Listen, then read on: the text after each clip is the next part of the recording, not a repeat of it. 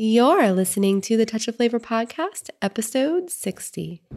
You're talking about putting your fuck parts in my head where my brain lives. You know, in nature, only a handful of creatures mate for life. But isn't that like cheating? We can't do this 24 hours a day, seven days a week. Why not? The safety word is banana. It is so refreshing to be with someone who likes to fuck outside the box.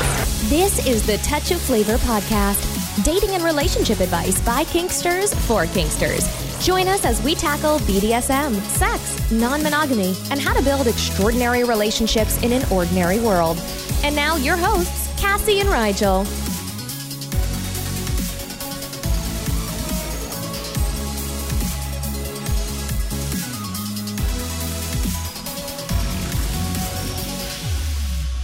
Hey everybody, how you doing? So we've been doing a, a lot of Q and A episodes lately. It's just worked out that way. Um, I don't think it's just worked out that way though. I think it's mainly because I've been buried on the website thing. So we've had a lot of questions, and we've just been doing that rather than me me pulling away from the website. We did have quite a few influx of questions though, so it kind of worked together. And we did a Valentine's Day question and answer that wound up being a podcast episode. So yeah, it, it, hasn't it hasn't all been me not working. Speaking of which, the new website is done. It will be up by the time this episode goes out. Definitely, I'm I'm just I, am wrapping up a couple tiny little things right now, um, but I am so happy. It was so much work. Like you don't realize when you you go to redo a website. Like yeah, we've been putting up content for the last I don't know six years. And uh, thinking I was going to get that done in a week was probably not the best judgment I've ever had. Yeah, it was definitely not a week project. And well, it's mid February and I started in December, so uh, true. There's that. Good news is we're gonna have you know more time to work on content more so, which is what I like. That's the problem with with having like a small organization like this is you know we do everything so it's like when one thing picks up, the other stuff kind of gets mushed down a little bit. A little bit. But we have been putting out the episodes overall. So I'm happy about that. What else? What else? What else? What did we do for Valentine's Day? We didn't talk about that on the Valentine's Day episode. We didn't because we recorded that on Valentine's Day. So nothing actually happened yet for us for Valentine's Day. Like we hadn't done our Valentine's Day things here at home yet. What did we do? So we got Amanda flowers, and that was a nightmare again. I'm I'm done buying flowers for people. yeah, you have not had success with that. I don't know what it is with flower delivery, but they just like to ruin my holidays. It did work out that she got flowers and whatnot. Uh, but they and she's gonna get flowers again now. Yeah, so, she'll have them by the time this episode goes out. Okay, so you can say it. Yeah, so Amanda will be getting another bouquet of of flowers delivered that are the correct flowers, which are super gay, beautiful roses that I got her. Because Amanda got plain flowers, and some other dude got gay flowers and was really unhappy that his wife got gay flowers. Yeah, so when I called the customer service the lady on the phone was like, Yes, we actually had a gentleman call in who was actually very upset who got the wrong order that was multicolored because he said that they were heterosexual flowers. And I was like, Yes. homosexual homo- flowers? Yes, that they were homosexual flowers. And I was like, Exactly. I wanted the homosexual flowers to go to Amanda. Can you fix my order? And the funny thing is, at this point, she's used to the flowers being wrong. She's like, something else is coming, isn't it? Something went wrong. It's like, yes, every year. No, but actually, on Valentine's Day, we got up, we had sex. We had sex, yes. We had sex. And then we worked. And then Amanda got flowers. And then what happened next? When Amanda got home, we exchanged presents. Uh, we did, yeah, it wasn't a super exciting Valentine's Day. We had Thai food. Yeah. Because everybody was like exhausted and hurting and it was like we can go out or we can just order thai food and watch a movie. None of us was feeling particularly great so we exchanged gifts and you got sap gloves. I did. I'm so excited but you're putting it out on the podcast and some people who might have gotten surprised by those are now not going to get surprised by those. but yes i got sap gloves which for people who don't know are gloves that have steel shot in the knuckles so they're weighted. So those those are going to work really well with the way I play. I thought I was actually getting them for Christmas and it didn't work out and I'm glad now, but I haven't hit anybody with them yet. So, yes. And I got you guys got me a gift certificate for a back rub, Yes, we did. We which did. I'm excited about. And then we have we're still trying to exchange presents with other Partners that we haven't gotten everything for. Yeah, that Amazon has been slow this year. So yeah, Valentine's Day was good. And what else? What else before we hop into questions? There has been some news that's come out. So we're, we're recording this on a Wednesday, and there's been some news that's come out within the last 24 hours, I think, uh, levying some some accusations against somebody in the uh, who's kind of well known in the poly community, and it's it's being called the I've seen it being referred to as the poly community's Me Too. I think we're gonna have a lot of opinions on it. I already do, but I think there's a lot more that's about to come out. So I think we're gonna sit on that for maybe another week before we we talk about it because I get the um, the impression, anyways. I hope that there's about to be like some victim statements and stuff like that to kind of fill in some of the gaps because what's been put out thus far has has left much to Question. speculation. Yeah. yeah, it's kind of been like he did stuff. You'll find out what stuff later. Yeah, and I I'm I'm interested to see, you know, what what has happened and, you know, what's going on going forward. Yeah, so I, I think we're definitely going to have some opinions. I just want to wait and hopefully inform them a little more before going into them here. Yeah. Yeah. So, anything else? We've been kicking ass at escape rooms. We have. This is true. One of our partners and us and our kiddo goes and does escape rooms pretty regularly. And uh, we've gone to a couple of escape rooms, and it's uh, the four of us adults and the kiddo, and we've been doing that, and we've been having a pretty good streak. That's really been like the upside for like the last like couple of weeks for me. Yeah. Yeah. So, with that, you made a, a happy sandwich there, like happy Valentine's Day stuff, shitty stuff going on in the community. Good. I like that. That's what I was trying to do. Yes, Yeah. yes. Happy, happy poly group activities to, So- to smack that sandwich together. With that, I think we're going to hop into the Q&A. As always, guys, if we mispronounce your names correctly, we apologize. Um, there's there's at least one in here that I'm not 100% sure how to pronounce. So our first question is from Callie, and it says, age 35, from a conservative small town in Missouri. Interesting fact, I lived in a conservative small town in Missouri for a little while. It's not something I talk about very much, but all right. It says, I'm a switch, and I'm pretty sure I'm poly.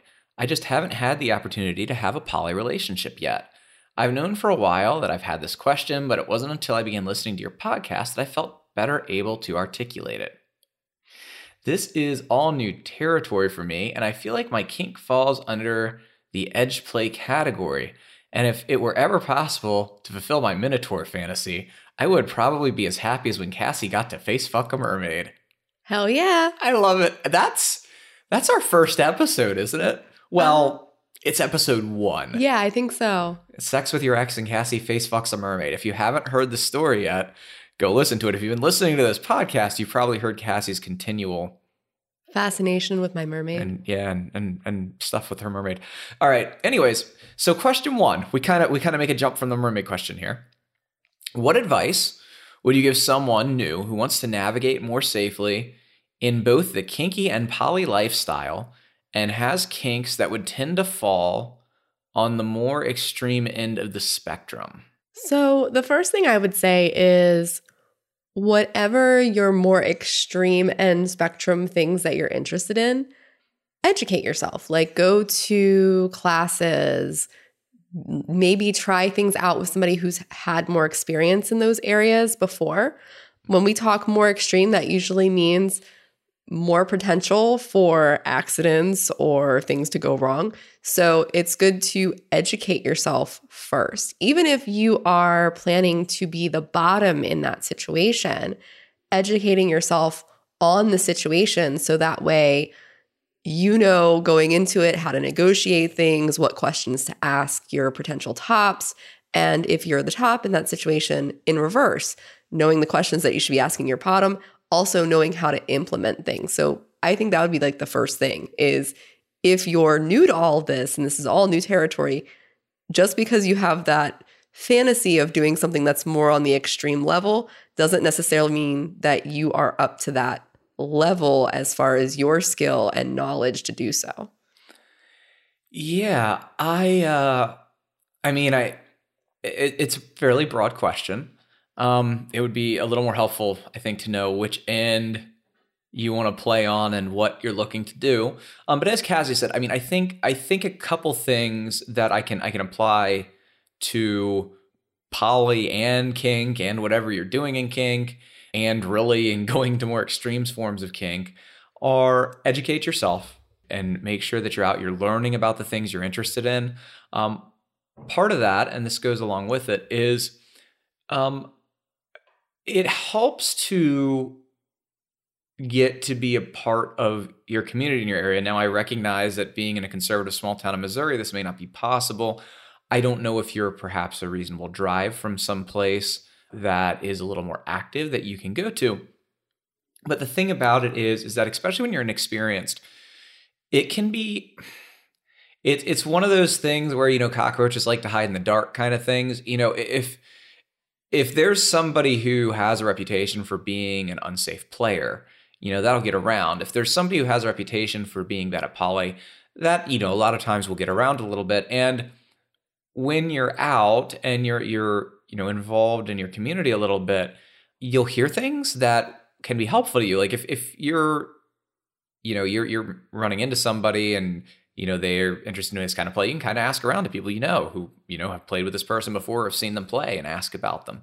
And you know and, and on that other note you know a lot of times people who are super unsafe or super you know have super bad reputations won't hang around the community because they know that the stories about them get around and it's harder for them to find people there.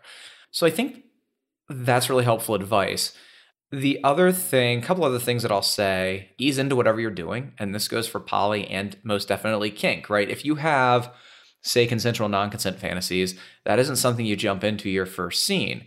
If you know you're a, interested in being a super heavy bottom that's not something you jump into your first scene or top i was going to say it's it's also not something you jump into certainly as a top uh, because you know you wind up hurting somebody so definitely work into stuff and that goes with relationships as well so i think educate yourself get involved work into stuff is perhaps the best general advice I can give.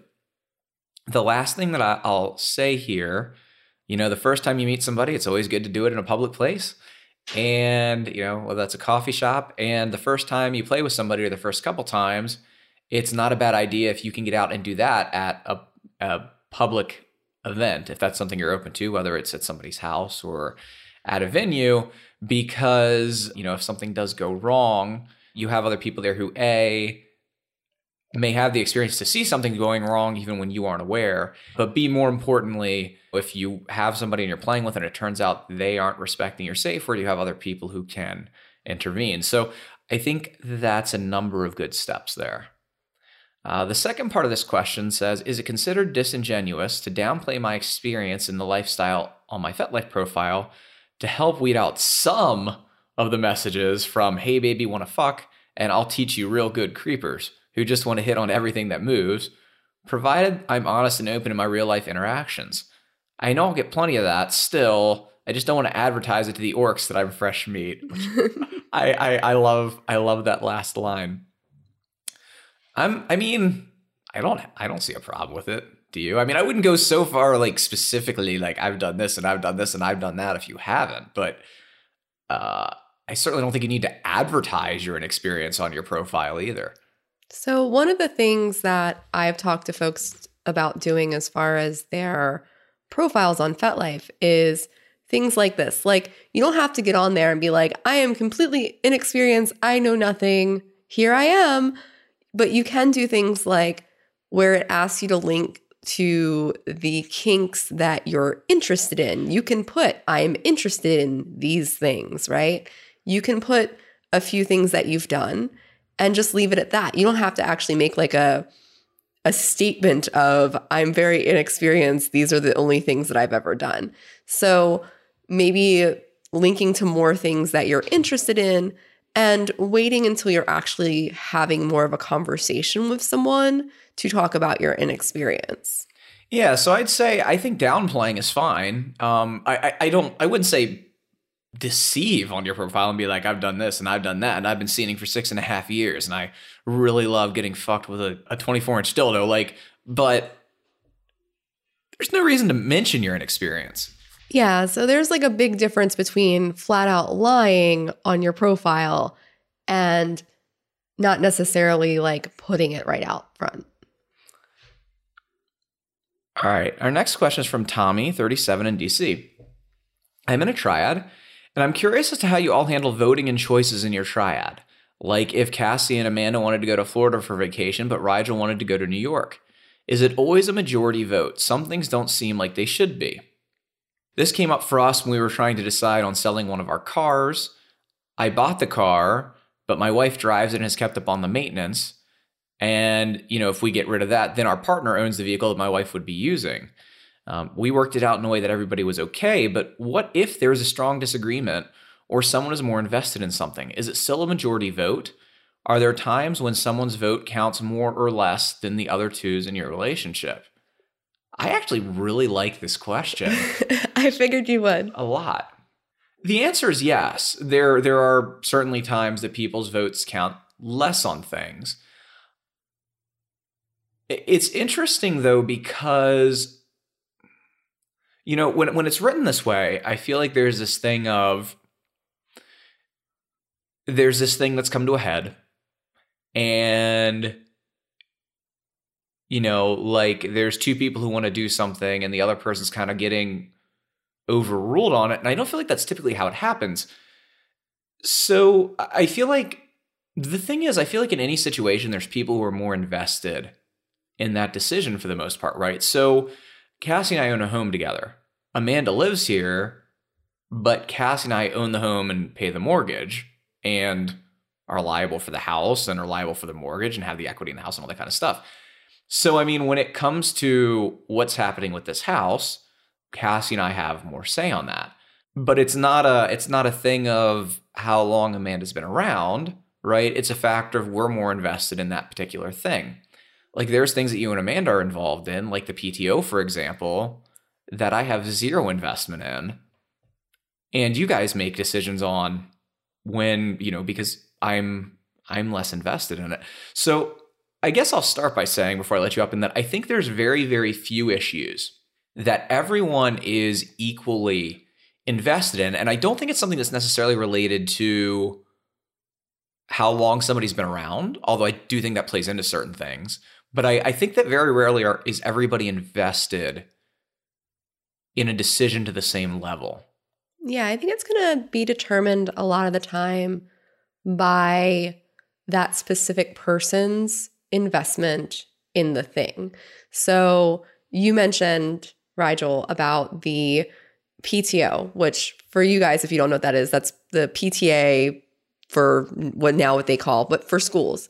So obviously, you know, you have the people who put the time and the energy into that or have had the history of something and they're going to have more feels about it versus the other person who isn't. And you know, I think it's an interesting question because this, you know, we talk a lot of times about how polyamory is like monogamy, right? Just with more people. And I mean, you can ask the same question about a monogamous relationship. If you're you have a spouse and you guys have something that's important to both of you, let's say moving, right? A moving decision, and you guys are disagreements on it. Well, how do you make that decision? Well, you have to sort it out. Um, you don't even have a tiebreaker there, right? And I, I think that that's the way that things wind up going in poly most of the time, which is most of the time you recognize who's more invested in the decision. And if you disagree, if somebody's way more invested in something you just don't care about, right? So let's say it's it's a decision of going out to dinner. Going out to dinner. Then maybe if you don't care, you just you just let your partner have it. Or maybe if it's something where they're way more invested like I said, like something to do with the PTO, right? You just let them have it. And if it's more complicated, then you have to try and sort out an arrangement that works for everybody. I don't think I've ever been in a situation that in any in, in all the years that I've done poly, where it's come down to we're all at a staunch disagreement. This really matters to all of us. We can't agree at all, but some of us are going to vote the other one and Out. vote against what they yeah what they want in this decision i don't think that's a good way to approach it i think you need to approach it the same way that you would in a monogamous relationship which is first off can we find a situation that makes this workable for everybody right what would that look like and if we can't and if it's just something small that you don't care about like maybe it's just time to let your partner have it but i don't think that in our or whether it's a, a monogamous relationship or polyamorous relationship that anybody's decision should necessarily just be like voted out and overruled. Yeah. So by going by your car example, right? Maybe someone drives the car more, someone drives the car less. Maybe it was more of a, a thing for you because you bought the car, right? But at the end of the day, it's more about the three of you coming together and finding a solution that works for everybody versus, well, it's my car. I bought it. To hell with someone's vote. And I think that part of that too is recognizing when you're not as invested in that decision, right? Like, because I've seen this situation before, and like I'm going to use this as an example for Amanda, only because I, I'm not coming coming to mind with some huge thing on the other end of this, but um, you know, for her recognizing that Cassie and I bought this house and I've been paying for it for the last seven years, and that is going, you know, that that that decision of what to do with the house is more impactful on our end, um, although it certainly is impactful on hers as well, and obviously she'd have a say in anything, but but recognizing that position of where you're at with with where you're invested on any particular thing, I think is important. And I think that's again important whether you're polyamorous or monogamous, like the ability to recognize when this is way more important to the other person or they have a lot more invested in this particular point. Yeah, like going by your house example, if I had bought a house previously before getting married, and then my now husband or wife moved into my house and lived there for a while, they would still have some say and input on it, but I might be more invested. Yeah. This is a really interesting question. I really appreciate it because I don't think it's something I've ever really. It's one of those things we've just done. I've never sat down and really thought to, but I, I can safely say that I can't remember any time in, in all the years that I've done poly where an important decision, not like just a, where are we going to eat tonight or What movie we're watching. what movie we're watching, has has just been decided where some people have voted and overruled the other person in the relationship. So, our next question is from Tanya. I try to conserve my energy now for things that are beneficial for me and schedule time together with my partner. But how do you handle someone complaining that it's not spontaneous because it needs to be scheduled? Yes, so this is an interesting question. I think this is something that everybody runs into at some point or another. Um, so I think there's kind of two sides to this, at least when I'm thinking about it, right? And the first side to me is that I don't think there's there's necessarily a right or a wrong thing here. I think this is just kind of it's how different people work and what works for different people. So I don't think necessarily they're wrong for wanting to be spontaneous and you're wrong for wanting to be scheduled. What I will say on that end is I do feel like from a practical point of view, not a right or wrong point of view, but a practical point of view, that with how busy we all are and with trying to make poly work in particular, that scheduling becomes really important. Yeah, I think that first you got to look at do we want to make time happen or do we want it to be spontaneous, right? And the reason why I say that is because spontaneous is all good and I'm going to get into why, you know, having some spontaneous stuff is good. But most of the time when we're trying to be spontaneous, it doesn't happen. We tend to get caught up in other things. We end up doing the dishes, the laundry, or whatever, and then we don't actually end up doing it. Or we find out that our schedules don't line up and it doesn't happen. So it's good to schedule things out and have a plan for time together. On the other hand, I think that it's always helpful to be flexible. You know, if you know that there's an extra thing that popped up here or there, considering your partner's time, considering your time, if you have the energy for it, isn't a bad thing. And that can feel really good. Like, oh, you took this extra time to be with me or spend time with me.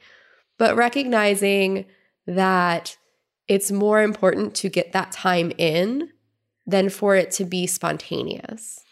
Yeah, I think that, and also the realization can be helpful that recognizing, you know, like I said before, this isn't something where somebody's wrong. So it doesn't need to become a discussion of, well, you're wrong for this, you're wrong for that, I'm right, you don't love me because you're not spontaneous, or that kind of a thing. It just needs to become a conversation of, okay, we we view time management differently. How can we make this work? Right. And and that's the way to be looking to have this discussion, I think. All right. Next question is from John. I'm considering ending a poly relationship in the future, and I'm also open curious about a Dom sub female led relationship. But I have one major hurdle. I'm a complete virgin, late in life, just turned 36. I'm definitely interested in experiencing love and relationships. Any advice or anything you would suggest? This is so much more in your ballpark than mine. So, first off, I think being a complete virgin is not isn't isn't actually like a problem. I would answer it's this question not as much of one as you think. Yeah, like I would answer this this question the same way for someone who said I was inexperienced, right? Like being a virgin versus having little experience isn't really much of a difference. And basically what I would suggest is getting out, start exploring things, do things slowly. Uh, when we answered the first question today, we talked about kind of integrating into things slowly. That's going to be something that you're going to want to do, especially with being a virgin.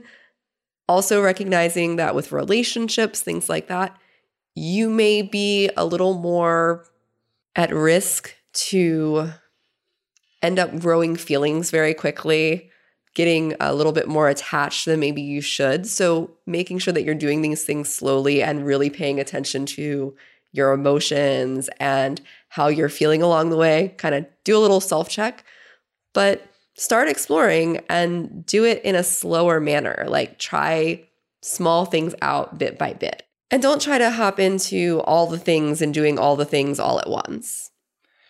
Yeah, so this is this is interesting to me actually. I'm curious and you probably have more insight on this than me because I'm I'm sure not just because of the question, but just just thinking about this in general. I'm sure that John's probably really concerned that that virgin experience sexually thing would make it really hard to find a partner. And I'm actually curious when you're talking about a dom, how much of a deal do you actually think that is? I think it could go either way. I think for some that could be a lot of fun. Like I consider from a topping standpoint, when someone hasn't had certain experiences, hasn't done certain things, that's a fun playground because they haven't. I got to be there first. I got to be the first person to do the blank thing to the blank person. Um, so it can it can be a lot of fun. Uh, for some, it might deter a few people only because they're like maybe because you don't have the experience, you don't have the experience to make good decisions about things or know how things operate. But I think it's a 50 50. I, I don't think that this is like a, the majority of female dominant folks would be like, no, I wouldn't be interested. I think there's a good portion that would find that amusing and fun. Yeah. So, what are some general things that you might want to know. First off, I think it's important to uh, I think it's important to get out and get involved, right? Like you trying to find a, a long term dominant, if that's what you're looking for, that could be something that that takes a while to find somebody with who who's going to be like a longer term partner. But that doesn't mean that you can't get out and start exploring. That doesn't mean you can't start, you know, getting out, meeting people, going to events trying some things, and not just with kink activities, but with power exchange, right? Trying it in a scene setting, seeing how it feels for you. That's all stuff that you can do because it's good to have an idea of what you like, right? When you're going and you're looking for a long term partner, compatibility is one of those things that's really important to assess. And it's it's hard to assess compatibility when you actually don't know what it is that you like or what you're looking for. So I think that getting out and getting some experience, not necessarily, you know, and I'm not talking about being a virgin and I'm not talking about like, you know, like going out and finding a long-term dom right off the bat. I'm saying just getting out and trying some things, I think would be really helpful for you. You know, something else I feel like we should address while we're talking about this issue is I feel like a lot of guys who are subs and they're looking to approach female dominance do it in like a really weird fashion a lot of times. So I thought you might want to talk about that for a second. Yeah. So there's a lot of ways to do this wrong. And actually, um, I have an article that I wrote that's in Kinkly. It's, it's on Kinkly. Yeah. So I'll we can, link to it in the show notes at a touch of touchofflavor.com forward slash 060. It's called Submissive Dating How to Attract a Dom. But Yeah. it's Dom with an E.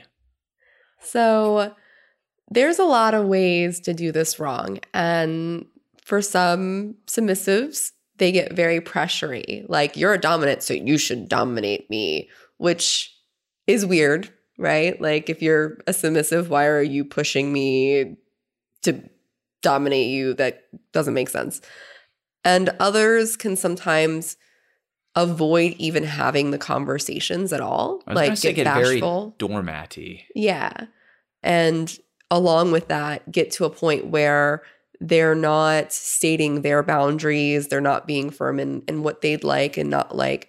So basically, be a human, right? Like just talk to someone, let them know what you're interested in, what you wouldn't be interested in, and do it in a respectful manner. And that goes a long way versus either being pushy or going into being completely a doormat and not having any standards for yourself. I think the other thing to realize too, we talk about this occasionally in, in various contexts around power exchange, but I think a lot of people, when they're first approaching power exchange, kind of have this image of like what power exchange looks like on a day to day basis, right? Like, uh, and we, we talked about this before. I'm not going to go through the whole one of these episodes. We actually went through like a whole a whole rant about this, but you know, basically, I'm going to be a 24 seven slave, and every day is going to look like this, and all I will do is serve my dominant, and life stuff will never come up. And and people, when they're fantasizing about this stuff, really tend to ignore a lot of the day to day life things that come up. And this is my way of saying that as much as you may decide that you're looking for a power exchange relationship, you're looking for a female dominant, the most important skills you're going to have uh, are going to be relationship skills, like the ability that you need to carry on a normal, healthy relationship, to stick up for you want, what you want, to give to other people, to resolve conflicts, to make sure everybody's feeling fulfilled and getting what they need out of the relationship.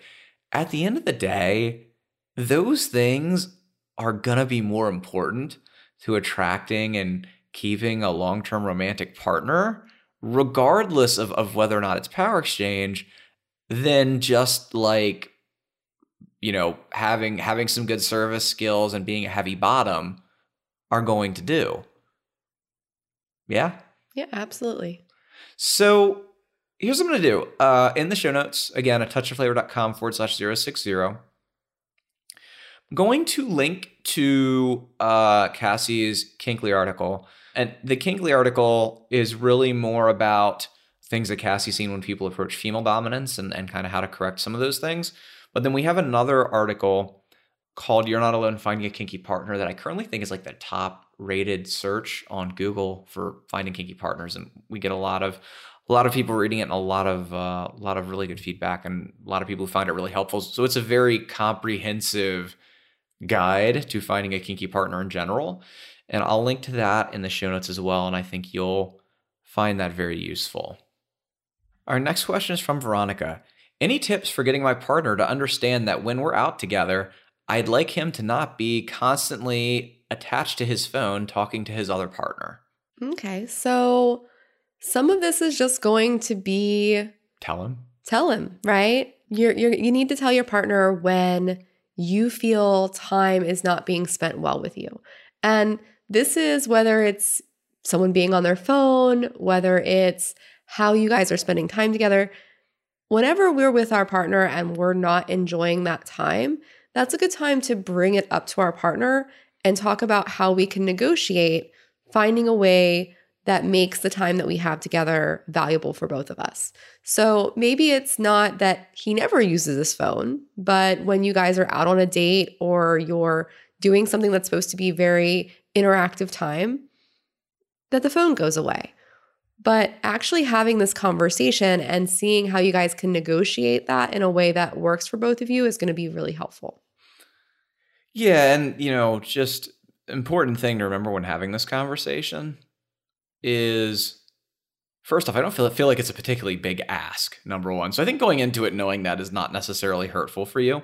But I just just remember to kind of stay away from this is where you kind of stay away from blame and and you can put it on yourself like hey i noticed that when we're hanging out you're spending a lot of time on your phone and you know i feel like we're not really spending that time together. That doesn't really feel like quality time to me. I would appreciate if you could be on your phone less when we're doing x y and z. Yeah and i would actually not even bring up that he's on the phone with his partner I would bring up that he's on the phone. One, you don't actually know that. You don't know if he is on the phone with his partner or not. It could be an assumption. And regardless of it being an assumption, it probably isn't going to be helpful to bring that into the conversation, especially if this is the first time that you're bringing this up, if this is something that has been going on. You kind of want to make this more about you guys having valuable time together than it's something wrong that he's doing being on his phone. Okay, so Nathan, what's the best way to handle envy when your partner has been spending all of their time and efforts with the other partner who you also date for seven months now? I feel replaced, but I try to be nice and gentle in conversation. So you, you talk about handling envy. And the important thing to understand about that is when you're feeling jealous, sometimes it's feelings that you need to deal with, and sometimes there's good reason for it. Now, if you are really not getting any time, uh, that isn't necessarily something that you need to handle your envy on. That's something where your needs aren't getting met and you need to address that. Yeah, that means that there's probably negotiations and agreements and understandings that need to be had. Like you can approach this from the perspective of I see these things and I'm going to be envious, or I see these things, I recognize that there's things that I need, and I can ask my partner for what I need and what I want.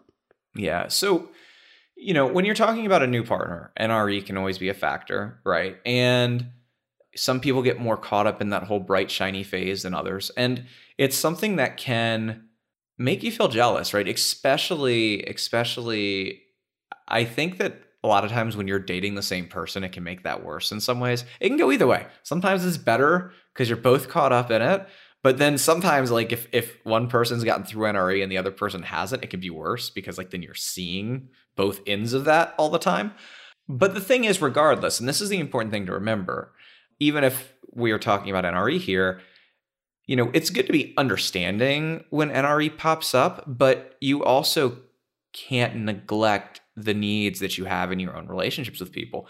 And it's something that, regardless of the reason for it, uh, it needs to be brought up. And you need to negotiate some new agreements that make it so that everybody, including you, is feeling happy and feeling fulfilled in this. Yeah. And Nathan, if you and your partners, after sitting down, have found that you're button heads over agreements, you're not able to negotiate things. It seems like it's something where the two of you, or the three of you actually, can't seem to sort things out in a way where everybody's happy.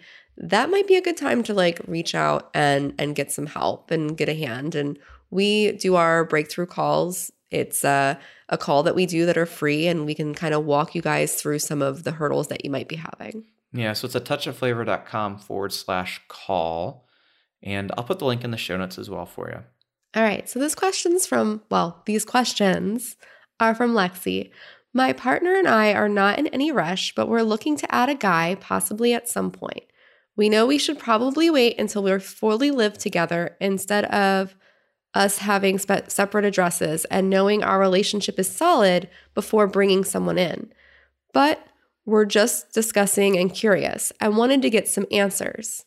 So I will just stop there and say I, I don't think that you necessarily have to have any particular living situation to add another partner. So I did just want to interject that. Yeah, I think that it's a good idea to establish your relationship a little bit and and know each other well because like you guys are newly together. And I think it's important to not be rocky, right? You never want to bring somebody into a rocky relationship, but I, I don't think that there's necessarily any particular level that you have to let relationship X get to before you can start relationship Z. So I did just want to right offhand kind of put those out going in.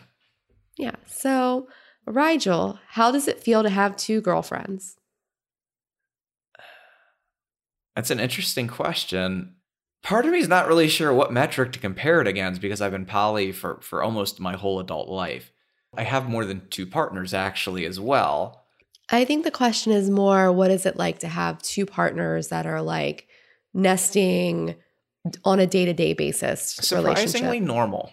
I think surprisingly normal would be the answer. I think anytime you have a certain thing, and it's whether you're dating one person or you're dating in a group, where generally after somebody's been around enough and you're living together, especially, it kind of falls into normal. I mean, it doesn't, it's not really 99% of the time uh, a strange thing for me. It's just pretty typical.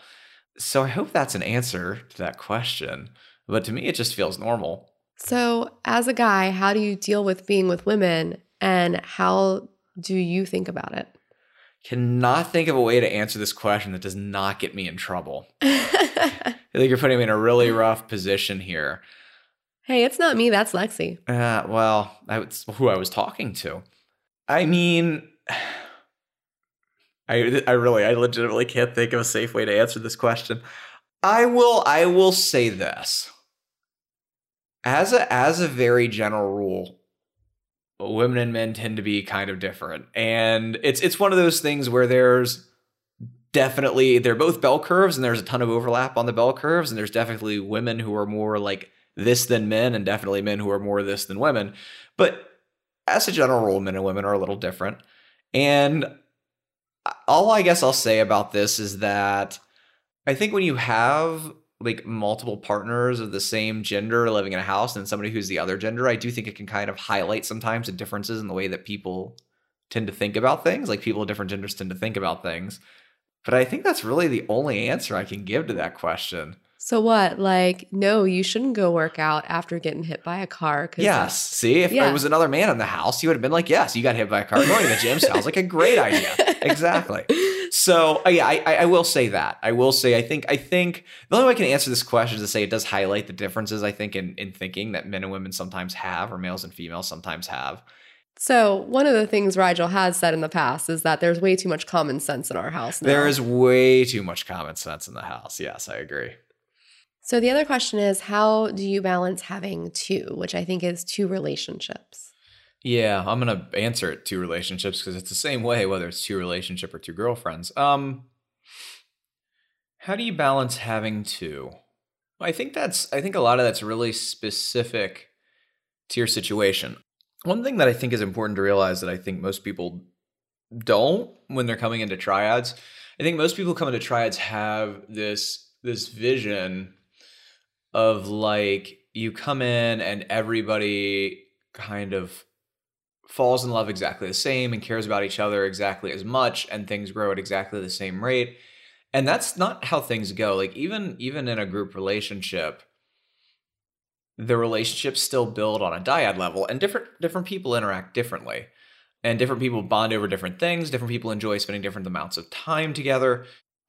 I- don't think that there's there's a right way to balance so much as just you know the the kind of guide that we use is is everybody happy is everybody healthy and i think what makes people happy and healthy looks looks very different for every set of people you know a couple examples you know we like to use of this is like i had a partner who liked to get up and run early in the morning and i would do that with them and cassie wasn't for that Not shit. interested. cassie wasn't for that shit Cassie and Amanda really like horror movies. I have no interest in horror movies. So, you know, you kind of you find the things that you guys like to do together, you figure out what different people like to do separately, and then you see if you can handle all that in a way that that works for everybody. Yeah, I think that's really important. And so the next question is Can you talk a little bit about the ups and downs, the good and the bad, from the man in this type of relationships perspective? So I'm going to talk about it from group relationships in general.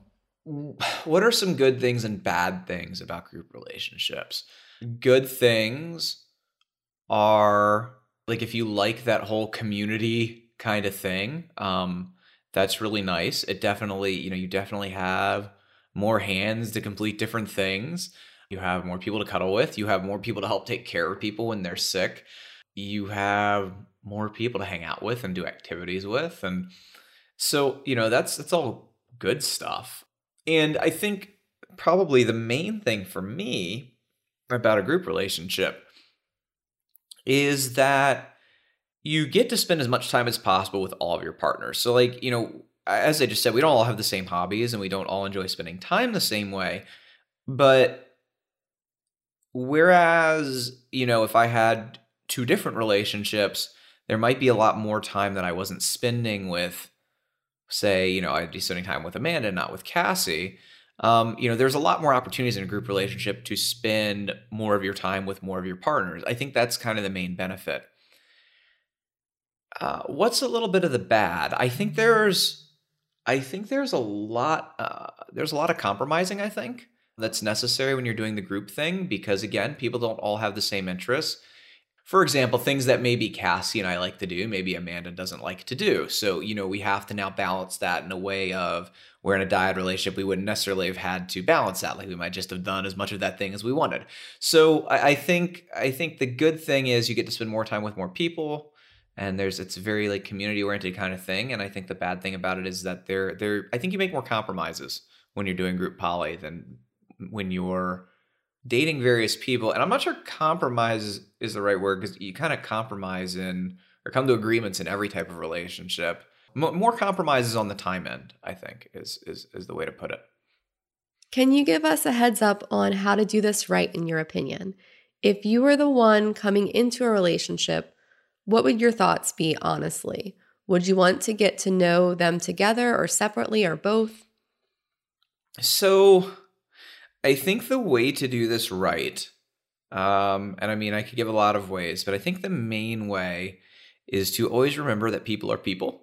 Uh, people are not things. People are not objects. People are not there to fulfill, you know, some fantasy between you and your existing partner, or to uh, strengthen your relationship or add some spice to it. Even when it is a one night stand to add spice to things, people are still people, and they need to be treated like people. I think that's realizing that is kind of the key to doing things right. And as far as if I was coming into a relationship, I think I'd be looking for people who realize that and who were willing to take what's good for me and what I need into account when making decisions and not just kind of be like, you know, we've been here, we're the existing partner, you're, you know, you're stuck with what we give you. As far as getting to know them together separately or both, I think all the above. I just think the main thing is not to bait and switch, not to be like, hey, uh, you know, I, I just want to date you. Oh, but here's my partner now kind of a thing. Now you're dating both of us. I think you want to date together. I think you, you know, if, if it's going to be a group relationship and everybody's happy and it's going that way. And I think that regardless, dyad time is still important.